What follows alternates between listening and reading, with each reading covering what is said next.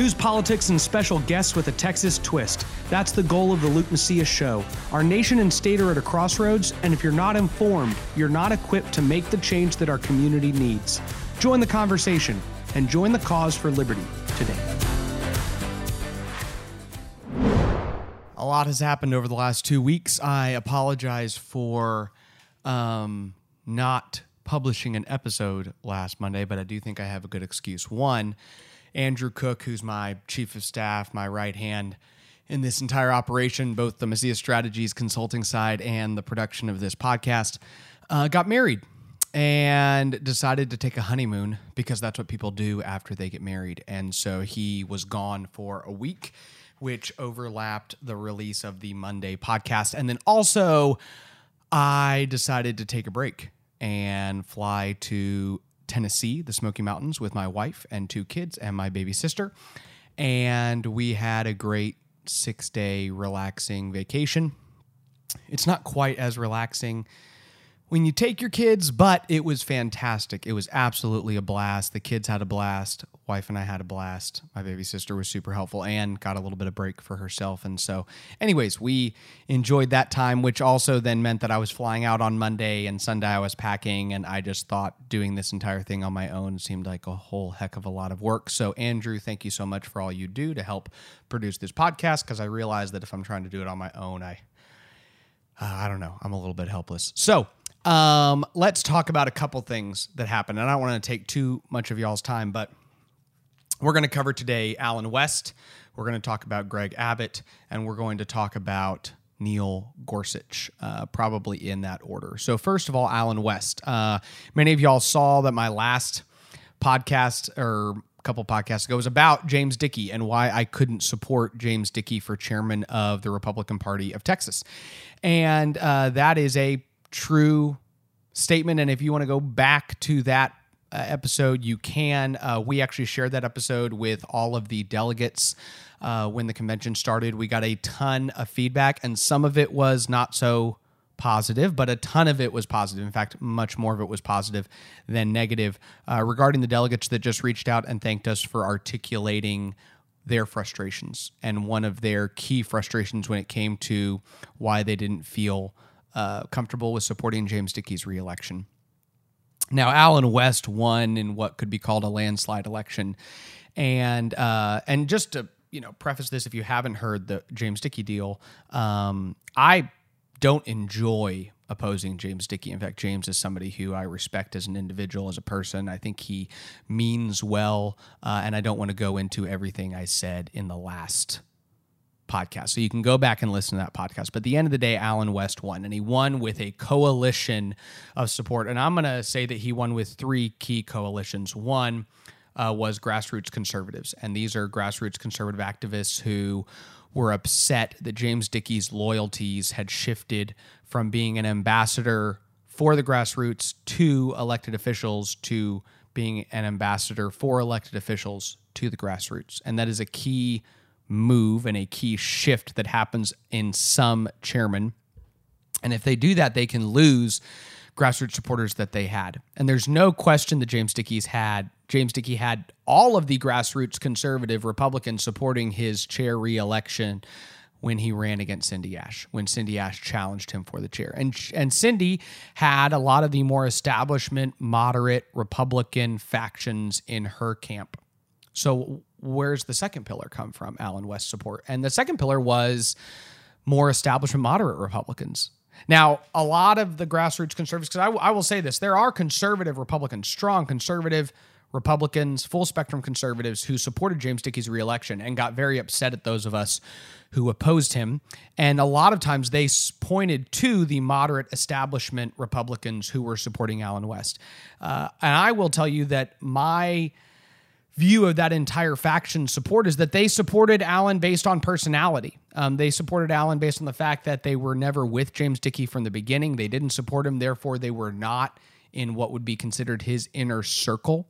Um, and they felt like they were on the outside. And so for them to oppose the enemy of my enemy as my friend, that uh, led to a very logical conclusion for them to reach which was supporting Allen West in his chairman's race. And then the third group was just people completely disenfranchised with the online convention that should have never happened. Now, I, I, will say this I do think that Allen West was going to win re election. I just think he wasn't going to win re election as soundly as he ended up winning it. I think that that was due to.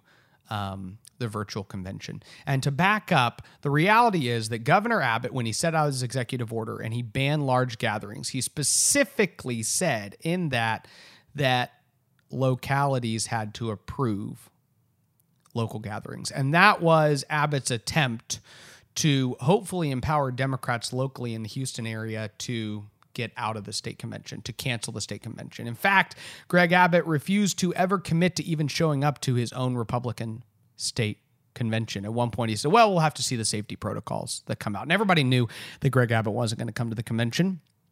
And then uh, the GOP did something very strange. They said that all of our state elected officials, and this is at the time when Dan Patrick had said, hey, it's in person and I will attend it. So we knew we would have people like Sid Miller and Dan Patrick and others who would attend the state convention and address the delegates in the delegate hall. And they said, well, we're going to have all of our state elected officials uh, address us via video. And, and this was a move in an attempt to cover for Greg Abbott, who wasn't even going to come to the convention, right? And so there were just a lot of actions taken. Um, Abbott's pressure on the GOP from the beginning to take it virtual set up a situation where James Dickey was put in a place where he told the SREC, "We're completely ready to go with our virtual convention. It is ready. It's plug and play. We're ready to do it." And uh, I, I personally think and some people might disagree, but I personally think that James did that in an effort to try to help the SREC become more comfortable with voting in favor of a virtual convention. Um, it might have been better to say, look, this is a big undertaking, and it would probably be best to try to either make it work in Houston or try to make it work somewhere in like Montgomery County. But he didn't. He said virtual convention's the way to go, and we've got what we need to make it happen. So the SREC decided to stay in Harris County. And then, of course, the mayor, Sylvester Turner, decided to renege on the contract. So that took them virtual. But the reason the SREC made that decision was that they have been told by their state chair that we are ready to go on virtual. It's a plug and play system. And he was given the authority to continue to move forward with that as a backup plan if the physical convention didn't work. So a lot of people said, well, James just had to throw this convention together last minute. And that's just not true. He had months of understanding that this was a real possibility. And he communicated to the grassroots that he was ready to go. And that just ended up not happening. So that was the third pillar of support for Allen West's support. Now, for those listeners out there, because I have listeners who are not Republican precinct chairs. You probably have never attended a Republican state convention. You probably never attended your precinct convention. So I'm going to give you a really quick overview of how this process works so you understand what the RPT chair is. So after you vote in the Republican primary, you may attend your precinct convention, which is held right after the polls close. And you can attend there and you can pass resolutions and changes to the platform and do things that are really important just for the people literally in your precinct. And then you can get nominated, which it's not hard to do if you want to do it. Get nominated to go to your county convention, okay, or your Senate district convention if you're in a county like Bexar County. So, Comal County, you go to the Comal County Republican Convention. And then at that convention, you can apply to say, I'd like to go on to the state convention. And at that convention, all the Republicans in Comal County, the most active activists of the party, pass resolutions, edit the platform, uh, do different things that they think are important in regards to the party, and then you go on to the state convention. And at the state convention, uh, you elect a couple key people. You elect your SREC members, your state Republican Executive Committee. These this is a man and a woman who represent each state Senate district, and these people act as the board of directors for the Republican Party of Texas. And these are contentious elections. In fact, there were incumbents that lost their reelection this time. And you're in a room of three, four, or 500, 600 activists that all want to see you be their strongest representative of the Republican Party and to vote to govern the party in such a way that's reflective of the conservative grassroots agenda. And then also, all of the delegates elect a chairman and a vice chair. And the vice chair has to be the opposite gender of the chair. So if the chair is a woman, the vice chair has to be a man. If the chair is a man, the vice chair has to be a woman. And then that chairman oversees the Republican Party. It has historically been a volunteer role. um, until this last chair, James Dickey. He received $150,000 a year salary. He was the first chairman I think in recorded history. If one of y'all know of some chairman in the 40s or something that got paid, please let me know. But I think it's the first chairman in recorded history to ever receive a salary for his job because he said it's a full time job and he needed to do it. All the other chairs had also said it was a full time job, but James said, Hey, I didn't realize how much of a full time job it is. I can't do my other job. I need this to make sure I can continue to do full time duties, which was fine. Um, and so that is the chairman. The chairman helps hire and fire all of the staff of the RPT. You have an executive director, you have a communications director, you have headquarters downtown Austin, you've got a couple dozen staff. You've got field staff throughout the state that are block walking and phone banking and talking. You're coordinating with state officials. You are taking the platform which we have. So the Republican Party has a platform, and it is the premier platform of the nation. In fact, the National Republican Convention looks at the Texas Conven- the Texas platform as a blueprint for what we believe. In fact, I was talking to another person who served on a platform committee of another state, a Republican state, and he said that when they were looking at bolstering their own platform, they got the Texas platform and said, How can we replicate this? Because it's such a cohesive, uh, full document of conservative policy ideas and solutions. Now, this is also one of the roles of the chair. The chair acts as an ambassador for the grassroots who work really, really hard to produce this platform to say, here are ideas and solutions that should succeed, that should become law and they expect their chairman to go to state elected officials and say, hey, you get elected and you rely on all these grassroots conservative Republicans, these most active of active individuals in the state. The 7,000 most active Republicans in the entire state of Texas are the boots on the ground. They're working hard and they want to see solutions. They want to see results. When Democrats ha- take power, they get things like Obamacare passed. When Republicans take power, we can't even repeal Democrats' Obamacare, let alone advance our own agenda. This is one of the jobs of the Republican Party chairman in each state, and then the Republican Party chairman nationally. And that is an area where a lot of people felt disenfranchised by James Dickey. That coalition, along with moderate Republicans who didn't like James's personality and didn't feel like they were on the inside, along with just first time delegates who were seeing the cluster that the virtual convention ended up being, not only James's fault, but at the end of the day, he's in charge. Uh, band together and in a sweeping way elected Allen West. So, what is something that I'm really excited to see? Well, Allen West is already being a voice for the grassroots. In fact, one of the top 10 agenda items that the grassroots voted to make their policy uh, agenda for priorities was curbing of the executive powers was basically removing and reducing how much authority Greg Abbott has during times of crisis. And that's a pretty telling thing that a majority of the GOP delegates voted to say this is a priority for me to make sure that we reduce the power that Governor Abbott has. It's telling. Allen West, in a interview that he did just a couple days after getting elected, said, "I don't agree with the statewide mask mandate. I think that you should focus on where you have the most vulnerable and critical populations and the biggest issues." And as somebody who just came back from Tennessee, where they don't have a statewide mask mandate, I can say that it makes a whole heck of a lot more sense. And when you look at the fact that a majority of the Texans who had been dying from COVID up until a week ago were in nursing homes, were the most vulnerable individuals in our society you realize that we can take the most vulnerable populations and tell them you have to be really, really, really careful. And then we can take the rest of Texans and say, look, COVID is a nasty disease. It is a dangerous disease. And if you get it, you could die. So take that into consideration. Calculate your own risks and know that every time you get in a car and drive on the highway, you're also taking a risk. Know that every time you send your kids out to summer camp, you're taking a risk. Bad things have happened at summer camp. Know that when uh, ever you make a decision on something to do in your life, you are likely taking a risk and you're making that calculation on your own because you know your life better than the government does.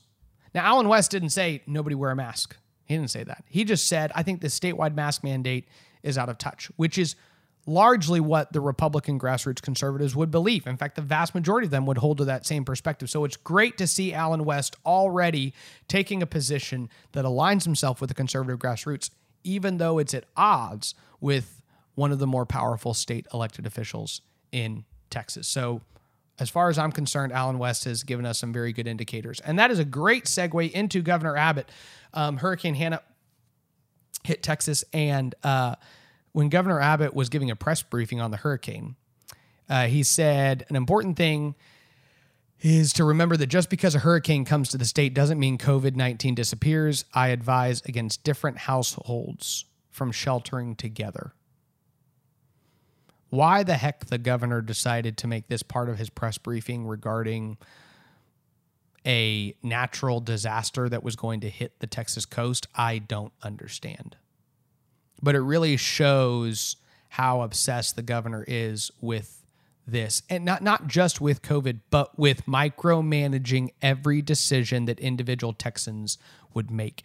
And he knows that individual texans make decisions in their best interest. Well i guess i should not say that. What should i say? Um, he knows that people will make a decision that doesn't do exactly what he thinks they should do if they think it's in their best interest so he wants to insert himself in the decision making process and say hey before you think about it, if there's 80 mile an hour winds and trees falling down and flooding happening, don't you dare shelter with somebody not in your own household. It just shows a lack of understanding regarding how we manage risk in our lives. If you think you're in an area that is going to get flooded, that is going to put your entire family at risk, you should leave and if you leaving means you go stay with somebody else in their home, that's okay.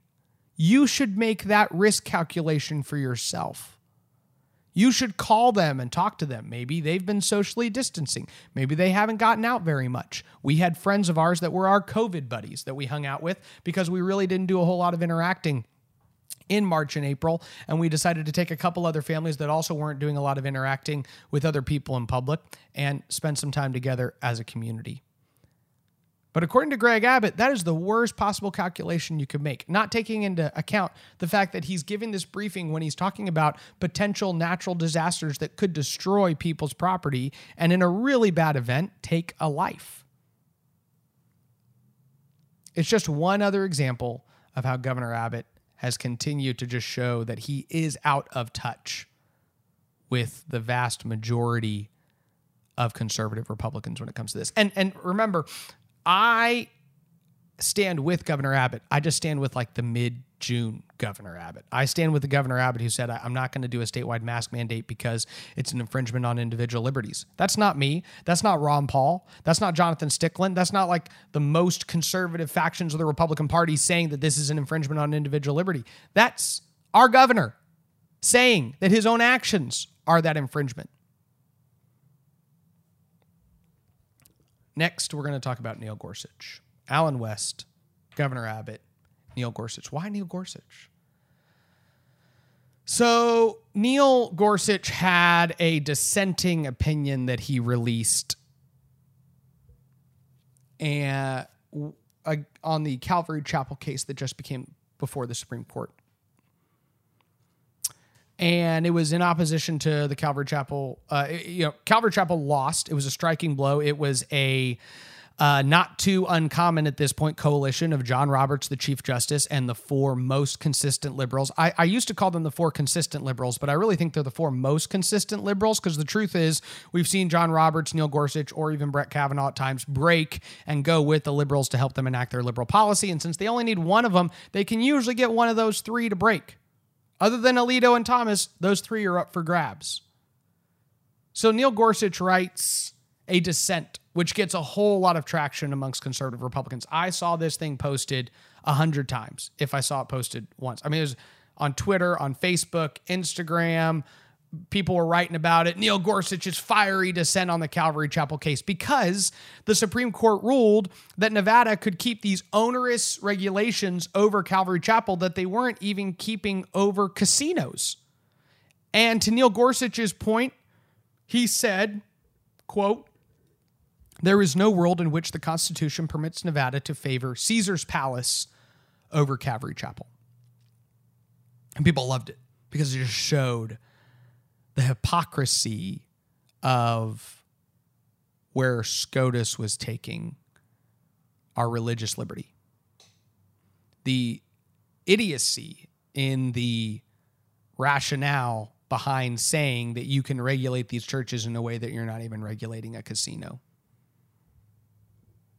Unfortunately, that world does exist. The world where we can give preferential treatment to Caesar's Palace over Calvary Chapel exists today.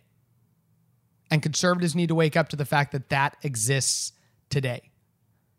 One of the things that I found so strange, and this gets into my problem with Neil Gorsuch's words, is that after the Bostock case, I had so many conservative Republicans that I knew that I reached out to that just weren't really sure what this meant for religious liberty. They weren't really sure where we were headed. They weren't really sure how bad it really was. 30 days prior to this ruling, Neil Gorsuch wrote, not sided with, but wrote an opinion in the Bostock case that not only said that the word sex means sexual identity and who you want to have sex with, but it also, he also described a male, a man, as a woman in an entirety of an opinion. Anthony Stephens worked at a funeral home in the Bostock case, and Anthony decided that he was a woman. And this caused some problems with his employer, and that problem ended up going before the Supreme Court. But in 2007, I'm going to read this real quick from the National Review. The funeral home hired Stephens in October of 2007. At the time, Stephens' legal name was Anthony Stephens. All of the funeral home's employment records pertaining to Stephens, including driver's license, tax records, mortuary science, science license, identify Stephens as a male. Stephens served as the funeral director, embalmer for the funeral home for nearly six years under the name Anthony Stephens. Gorsuch, instead, this is in his opinion, turns this into Aimee Stephens. He says Aimee Stephens worked at RG and GR Harris Funeral Homes in Garden City, Michigan. When she got the job, Miss Stephens presented as a male. What? Did she get the job or did he get the job? Because when he got the job, he was a he. And then years later, he decided he might be a she. And now, evidently, he was a she the entire time. That's the, that is the scary worldview which Neil Gorsuch possesses. Neil Gorsuch wrote the document that said that he not only is a she now, but he was a she even when he was a he. I hope you followed that.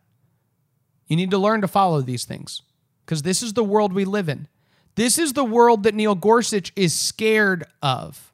He's thinking now does a world exist where Calvary Chapel could be preferred over Caesar's Palace? Yes, Neil Gorsuch, it exists.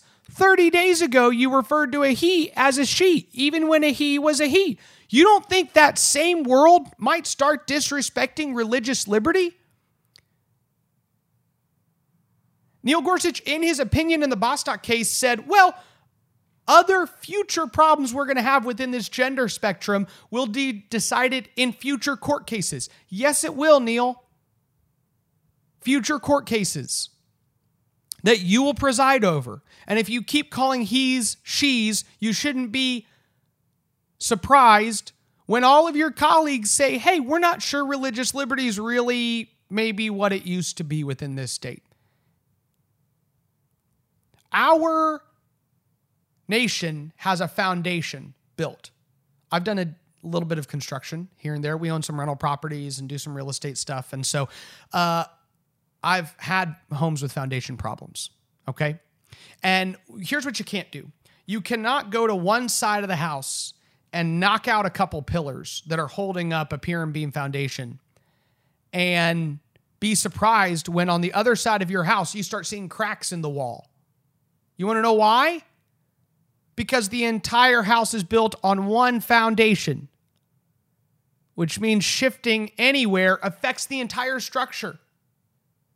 And Neil Gorsuch lives in this siloed reality that he's created for himself where he can say a he is a she and then be flabbergasted when religious liberty is under attack. We've got to wake up. We've got to recognize that the sexual revolutionaries that are gun ho on changing the entire face of our nation are teaming up with multiple other factions to completely undermine the system we have, the culture we have, the society we have, the ordered liberty which we have lived in and flourished in and succeeded in. And not when I say we, I'm not referring to me and a couple other select individuals. I'm saying the system, the society where more people have flourished than anyone in human history, than anyone around the world. People will do anything they can to get into this nation because of the amount of human flourishing that goes on in an ordered society with ordered liberty, with opportunity. You cannot take away the ethical and moral foundation of our society and still have that flourishing. It will not happen.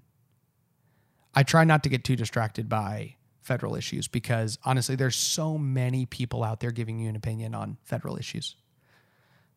They're a dime a dozen. You don't need me. And I'm trying to stay focused on Texas because I think Texas is ground zero for the fight for our freedoms and liberty in this nation. Anyways, that's what I have. Thank y'all for giving me a week off. Not, I mean, you might not have. you might be really pissed. You might never listen to my podcast again because I didn't publish last Monday, but I'm trying to publish this Monday. I appreciate you. Thank you so much, guys. God bless. Thank you for listening to the Luke Macias Show. If you value this content and want our message to spread, please consider three of the following steps. One, subscribe to the podcast on whatever platform you're listening to us on and leave us a review. Two, visit lukemacias.com and sign up for our email alerts. And three, follow Raz and I on Twitter and visit my Facebook page at facebook.com forward slash Luke Macias, Texas. Again, that's facebook.com forward slash Luke Macias, Texas. Thank you so much, and God bless.